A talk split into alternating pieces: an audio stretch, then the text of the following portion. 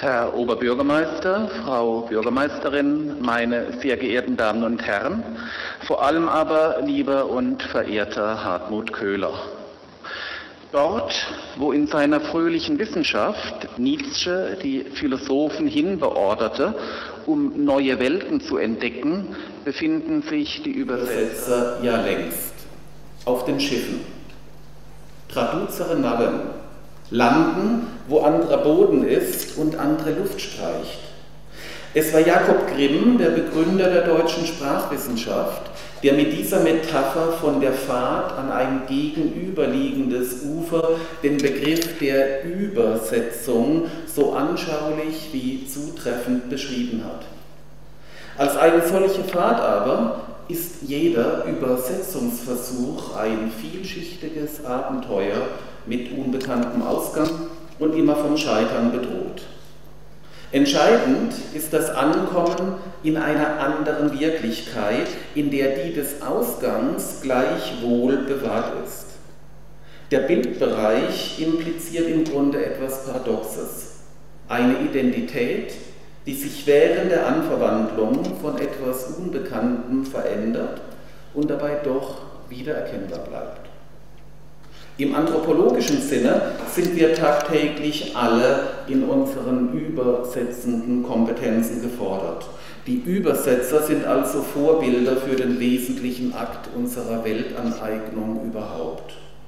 Sie lehren uns das Verstehen und als solches ist Übersetzen eines der komplexesten menschlichen Geistestätigkeiten überhaupt, bei der unterschiedliche, sich oft gegenseitig ausschließende Bedingungen zu erfüllen sind.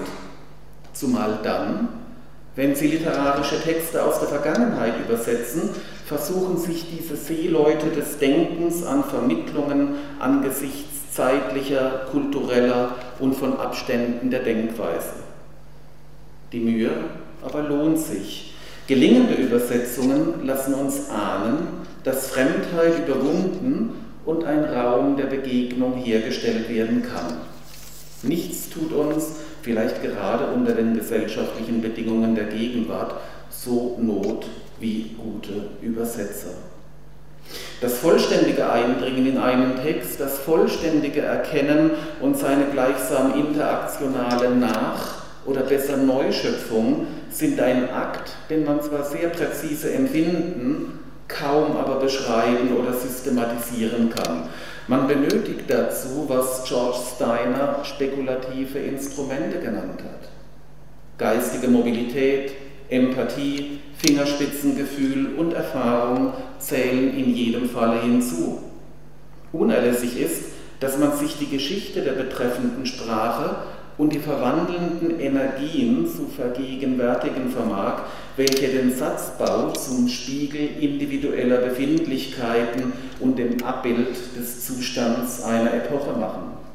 Indes, so noch einmal George Steiner, weder Gelehrsamkeit noch Fleiß summieren sich letztlich zur Einsicht, zum intuitiven Vorstoß in die Mitte. Ohne eigene künstlerische Sensibilität ist ja schlechterdings nicht vorstellbar.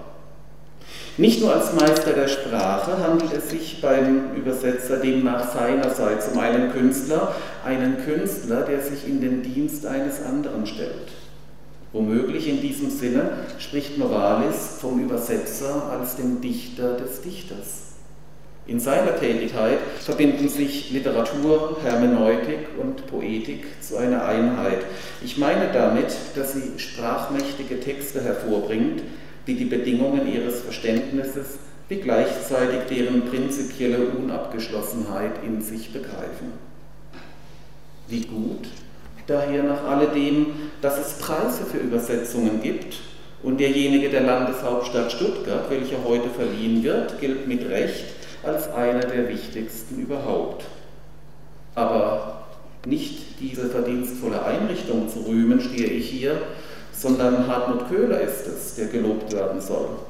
Sie mögen das vermisst haben, indem ich zu Beginn sehr ins Grundsätzliche gegangen bin und den Übersetzer als Mischung zwischen einem Künstler, einem Wissenschaftler und einem Philosophen umriss. Und doch, indem ich dies tat, habe ich die ganze Zeit über von niemand anderem geredet als von Hartmut Köhler. Mit seiner Leistung als Übersetzer nämlich wird heute ihm ein Künstler, ein Wissenschaftler und ein Philosoph ausgezeichnet und zwar jeweils einer von hohen Graden. Kaum jemand repräsentiert die Würde dieses Gleichklangs in Deutschland gegenwärtig so eindrucksvoll wie er. Lassen Sie mich in dürren Worten zunächst etwas zu seinem Werdegang sagen.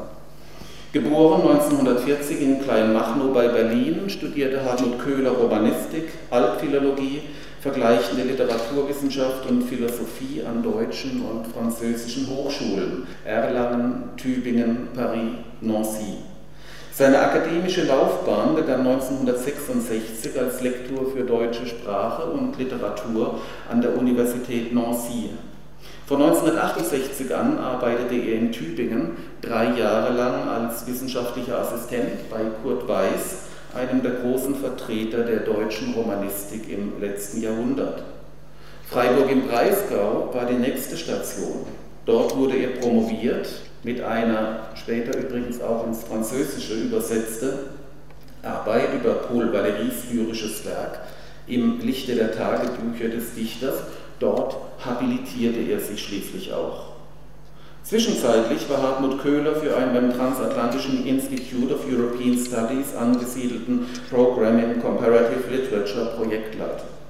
Als Gast lehrte er an den Universitäten in Jena, Leipzig, Halle, Aachen und Dijon, am längsten aber in Trier seit 1994, wo er aktuell die Wonnen eines letzten Semesters nach der Emeritierung genießt. Die Situation an den deutschen Hochschulen nach dem ohne viel Weisheit verordneten Bologna-Prozess wird diesen Genuss womöglich sehr intensivieren. Hartmut Köhlers wissenschaftliche Veröffentlichungen stecken weite Bereiche ab.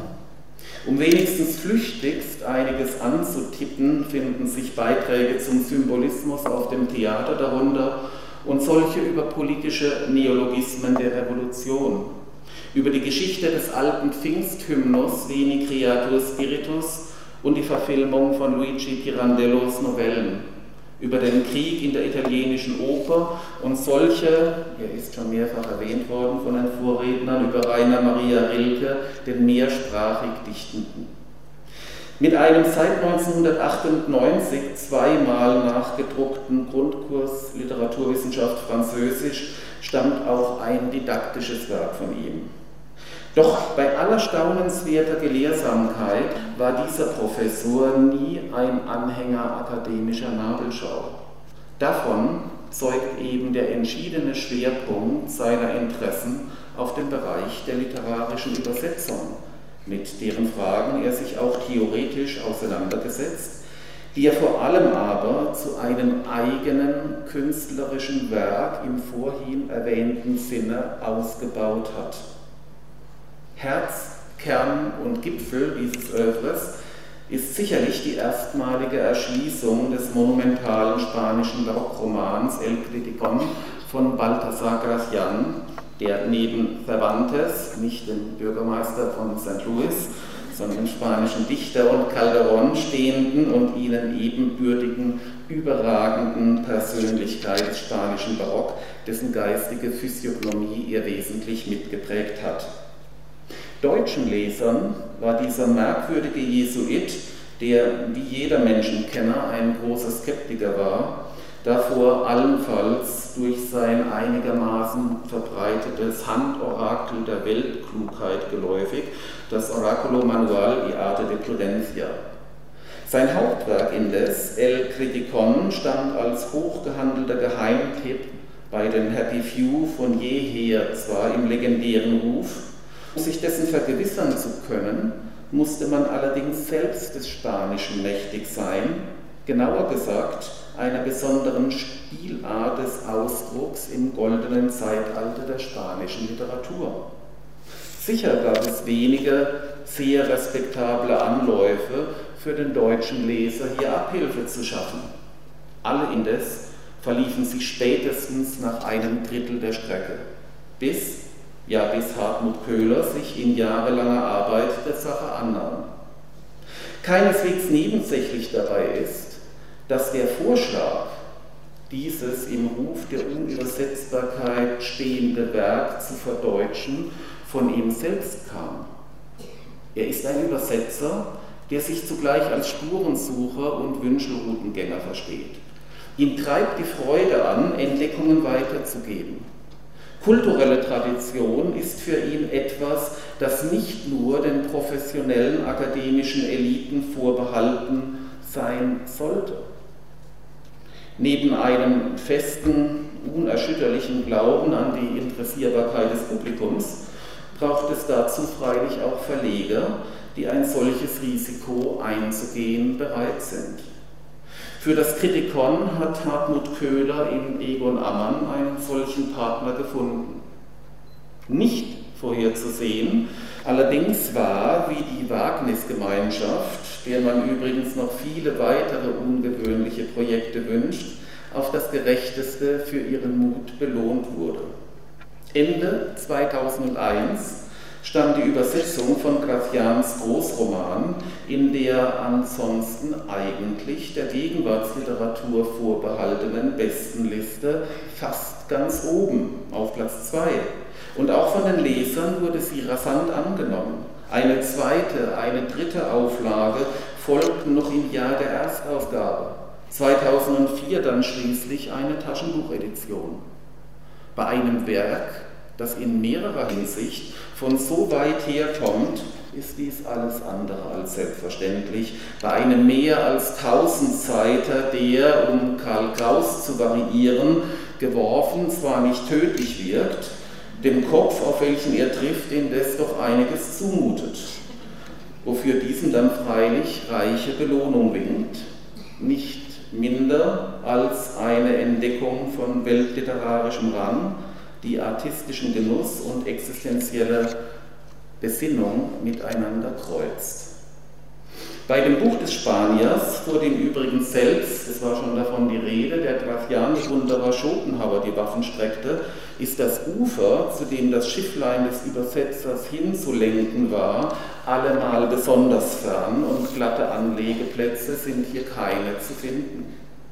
Das hat Gründe, die auf die Komplexität des Textes verweisen, auf seine programmatische Vertracktheit, in der sich das inhaltliche Prinzip spiegelt, ich zitiere, dass man nur lernen müsse, die Dinge der Welt sämtlich verkehrt herum zu betrachten, um sie richtig zu sehen. Wenigstens ansatzweise will ich Ihnen eine Ahnung von den Schwierigkeiten geben, die Hartmut Köhler zu schultern hatte. Form und Semantik der rundum desillusionierenden Lebensreise, welche im Kritikon die Handlung strukturiert, verdanken sich dem letzten großen Zeitalter der symbolischen Repräsentation in Europa, in dem jahrhundertelang verbindliche Traditionen vor ihrem Verschwinden noch einmal abschließend zusammenlaufen. Dass das Geschehen einem belehrenden Zweck untergeordnet ist, kündigt bereits der Titel an. Er stellt eine Summe von kritischen Betrachtungen zu Mensch, Welt, Leben und Gesellschaft in Aussicht, die in den Begebenheiten der einzelnen Kapitel auf exemplarische Weise abgehandelt werden. So wächst sich das Kritikon gleichsam zu einem riesigen Traktat aus, das seine Stoßrichtung in ein artifizielles Gesamtarrangement überführt. Mit ihm haben wir ein nahezu unvergleichliches Kompendium der Themen und Stilformen seiner Zeit vor uns. Ein epochales Buch in mehrfachem Sinne. In all ihren verschiedenen Facetten ist Kunst ist die Fähigkeit des Menschen, sich seiner Wirklichkeit gegenüber kreativ zu verhalten, für Gracian das Notwendigste überhaupt. Verifiziert wird dieser Leitgedanke des Romans durch seine aufwendige Machart, einen unerhörten Reichtum an artistischem Raffinement, den sein Autor aufbietet. Virtuos in seinen Mitteln setzt Gracian alles daran, dem Dargestellten die scheinbare Selbstverständlichkeit zu entziehen. Was es zu sagen gibt, wird immer aufs Neue in vielschichtige Bilderwelten umgesetzt und darin zugleich verfremdet. Außerdem liebt es der Autor sehr, die Differenz zwischen metaphorischem und eigentlichem Sprachgebrauch aufzuheben. Als Stilist bewegt er sich ganz in jener künstlichen Ordnung, die den Gegenstand der barocken Stillehren bildet, unter denen seine eigene eine der gewichtigsten ist. Agudeza, das bedeutet die Fähigkeit eines Autors zur scharfsinnigen Rede, wird hier zum maßgeblichen Kriterium für den literarischen Wert eines Textes erhoben. Gestalt gewinnt dieses Prinzip im Konzepto, einer sprachlichen äh, Konstruktion, wie es im Kritikon selbst heißt, ich zitiere, voller Geheimnisse mit hundert Anspielungen auf tausend Sachen. Eindeutig festgelegt ist das Verfahren nicht. Was es beinhaltet, kann sowohl ein Sichtbarmachen oder gewagtes Herstellen verborgener Beziehungen zwischen den Dingen sein, als auch die rätselhafte Verschlüsselung einer Aussage welche dann überraschend aufgelöst wird. Ein ausgefallenes Sinn- oder Gedankenspiel, ebenso wie eine antithetische Übertreibung oder eine möglichst frappierende Pointe.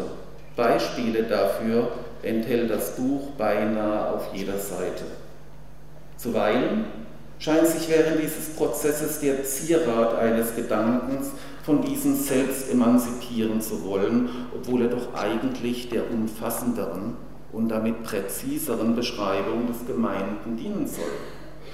Was Graf Jahn damit vorführt, ist die Lust an der Beweglichkeit des souveränen Geistes angesichts einer bodenlosen Realität. Dennoch hat man mit Recht darauf hingewiesen, dass die assoziative Entfernung der Sprache von ihrer eigentlichen Aussagereferenz auch bereits Tendenzen des 20. Jahrhunderts vorwegnimmt, besonders zum spanischen Surrealismus, lassen sich vom Kritikon aus ohne weiteres unterirdische Verbindungslinien ziehen. Dass hingegen diese ingeniöse Exzentrik, wie ich jetzt nur in den entferntesten Anfangsgründen darzustellen versuchte, für jeden Übersetzer ein Albtraum sein muss, versteht sich von selbst. Desto höher zu rühmen ist die Leistung von Hartmut Köhler, der auf schwierigstem Terrain ganz vorzügliche Arbeit geleistet hat. Hartmut Köhlers Ideal ist eine Sprache, die den Leser gewinnen will, ohne den Abstand der dreieinhalb Jahrhunderte, die ihn vom Text trennen, einfach zu überspielen. Bei der Entwicklung seiner handwerklichen Optionen jeweils zwischen äquivalenter, semantisch angenäherter, kompensatorischer, nachahmender oder durch einen Kommentar gestützter Wiedergabe ist er angesichts der ungewöhnlichen Herausforderungen, vor denen ihn dieser Text stellte, sehr bewusst vorgegangen, sehr selbstbewusst auch. Darauf dies im Detail zu verifizieren, muss ich an dieser Stelle verzichten. Der Leser selbst aber kann sich anhand der Gegenüberstellung dreier Übersetzungsversuche einer Episode im Anfang des Buches selbst ein Bild machen. Sie sollten aber das ganze Buch lesen unbedingt. Und äh, erfreulicherweise hat sich der Herr Oberbürgermeister ja geoutet, dass er sich sozusagen an die Spitze der Bewegung setzen wird. Wir, ja, das ist ein Applaus wert. Ja. Wir, Wer mag, erhält bei Hartmut Köhler übrigens sogar das Vergnügen einer doppelten Lektüre. Sein Kritikon kommt sozusagen einem, Balthasar Grafian war hochgebildet. Sein Kritikon kommt sozusagen einem üppigen Zitatenbehältnis gleich. Erst recht für die nachgeborenen Leser erweist sich mithin ein Anmerkungsapparat als notwendig. Jene Souveränität, die Hartmut Köhler hier unangestrengt zu erkennen gibt, unterstreicht einmal mehr, in welchem Maße er Kompetenzen zu bündeln vermag, die wir ansonsten meist getrennt vorfinden. Als Übersetzer und Kommentator ist er Poeter und Doktus zugleich. Nach alledem verwundert wenig, dass nahezu sämtliche wichtigen Rezensionen des Buchs in Deutschland, Österreich und der Schweiz denn auch auf seine doppelte Qualität abhoben die Grandiosität des Romans selbst und ihr völlig gleichberechtigt die Außerordentlichkeit der Übertragung. Mit Bezug auf deren, ich zitiere, unerhörte Mühe, war etwa von einem, ich zitiere, Ereignis die Rede. Ich zitiere, nicht hoch genug zu loben sei sie. Ihre Eleganz wurde gerühmt, ihre Leichtigkeit, ich zitiere, funkelnd sei sie, ich zitiere, voller Fantasie, Sprachwitz, Kenntnis, Scharfsinn und, ich zitiere, an literarischen Gipfelpunkten ein schöner Exzess an Worterfindungskunst. Ich könnte entsprechend weiter zitieren und zitieren. Das Wunderbare aber ist, all das Gesagte greift keineswegs zu tief in die Seiten, es stimmt tatsächlich. Ihre Klassizität vorherzusagen, fällt bei dieser Übersetzung Hartmut Köhlers nicht schwer. Wenn die Bildung hierzulande bis dahin nicht vollends ruiniert sein sollte, wird man sie jedenfalls noch in sehr ferner Zukunft mit Gewinn lesen. Indem ich aber das Kritikon so ausführlich gelobt, beging ich zugleich eine schwere Ungerechtigkeit. Da ich bisher von all den anderen Texten Hartmut Köhlers geschwiegen habe, was er im letzten Vierteljahrhundert sonst noch übertragen hat, liest sich wie die Gästeliste eines feinen Salons aus den drei Hauptsprachen der Romagna, dem Französischen, dem Spanischen und dem Italienischen. Und falls es dessen noch bedürfte, liefert er damit zugleich einen ehernen Beleg dafür, dass wir in Hartmut Köhler einen Homme de Lettres vor uns haben, der in den verschiedensten Zeiten und Genres zu Hause ist und der bei kluger Gewichtung seiner Interessen dennoch jedem engen Spezialistentum abhold ist. So hat er Molières Tartuffe übersetzt, auch der Misanthrop, Corneille Cid, aber auch zum Beispiel La Notte di San Lorenzo, einen der wunderbaren Filme der Brüder Taviani. Einen Band mit italienischer und einen mit lateinamerikanischer Poesie hat er im Alleingang vorgelegt, an dem vierbändigen Standardwerk der französischen Dichtung von François Villon bis in die Gegenwart mitgearbeitet. Aus dem Spanischen kam zuletzt mehreres hinzu. So Luis Vélez de Guevaras Diablo Cojuelo, das Vorbild für Lesages bekanntere Anverwandlung des Themas vom hinkenden Teufel. Erstmals überhaupt erschien dieser ungemein fruchtbare Autor aus Spaniens goldenem Zeitalter damit auf Deutsch. Oder der Prototyp aller Schelmenromane, dessen Titel bei in Hartmut Köhlers Version Klein Lazarus von Tormes lautet. Für dieses Jahr angekündigt sind Übertragungen von Calderons barockes Stück La Vida es Sueño, Das Leben ein Traum, und Erzählungen des realistischen Autors Pedro de Alarcón. Ohne bewundernde Resonanz sind auch Hartmut Köhlers Arbeiten jenseits des Kritikon nicht geblieben.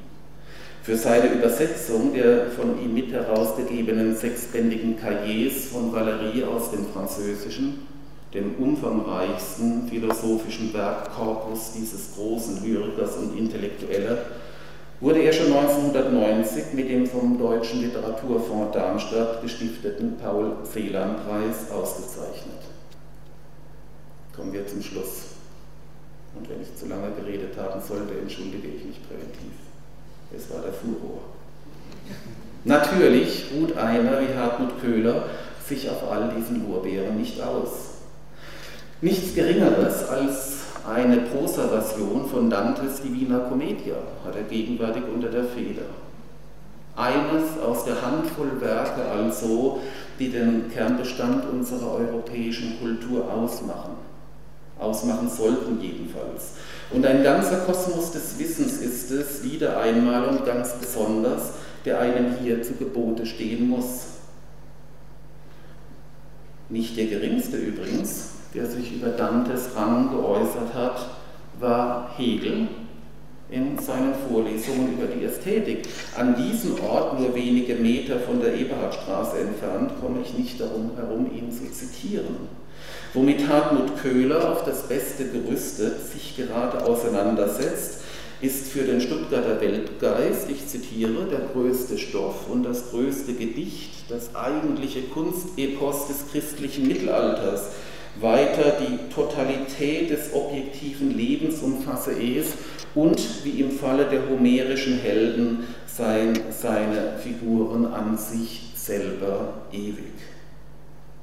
Dialektisch aufeinander bezogen, wie es sich gehört, dialektisch aufeinander bezogen, steht am Ende dieses höchst vorläufigen Versuchs, den Träger des Johann Friedrich von Cotta Übersetzerpreises 2008 zu loben, so unversehens ein Dreiklang.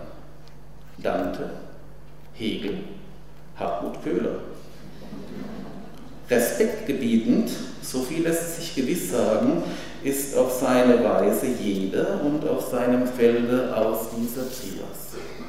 Ich beglückwünsche die Jury sehr zu ihrer Wahl. Eine bessere als Hartmut Köhler hätte sie gar nicht treffen können.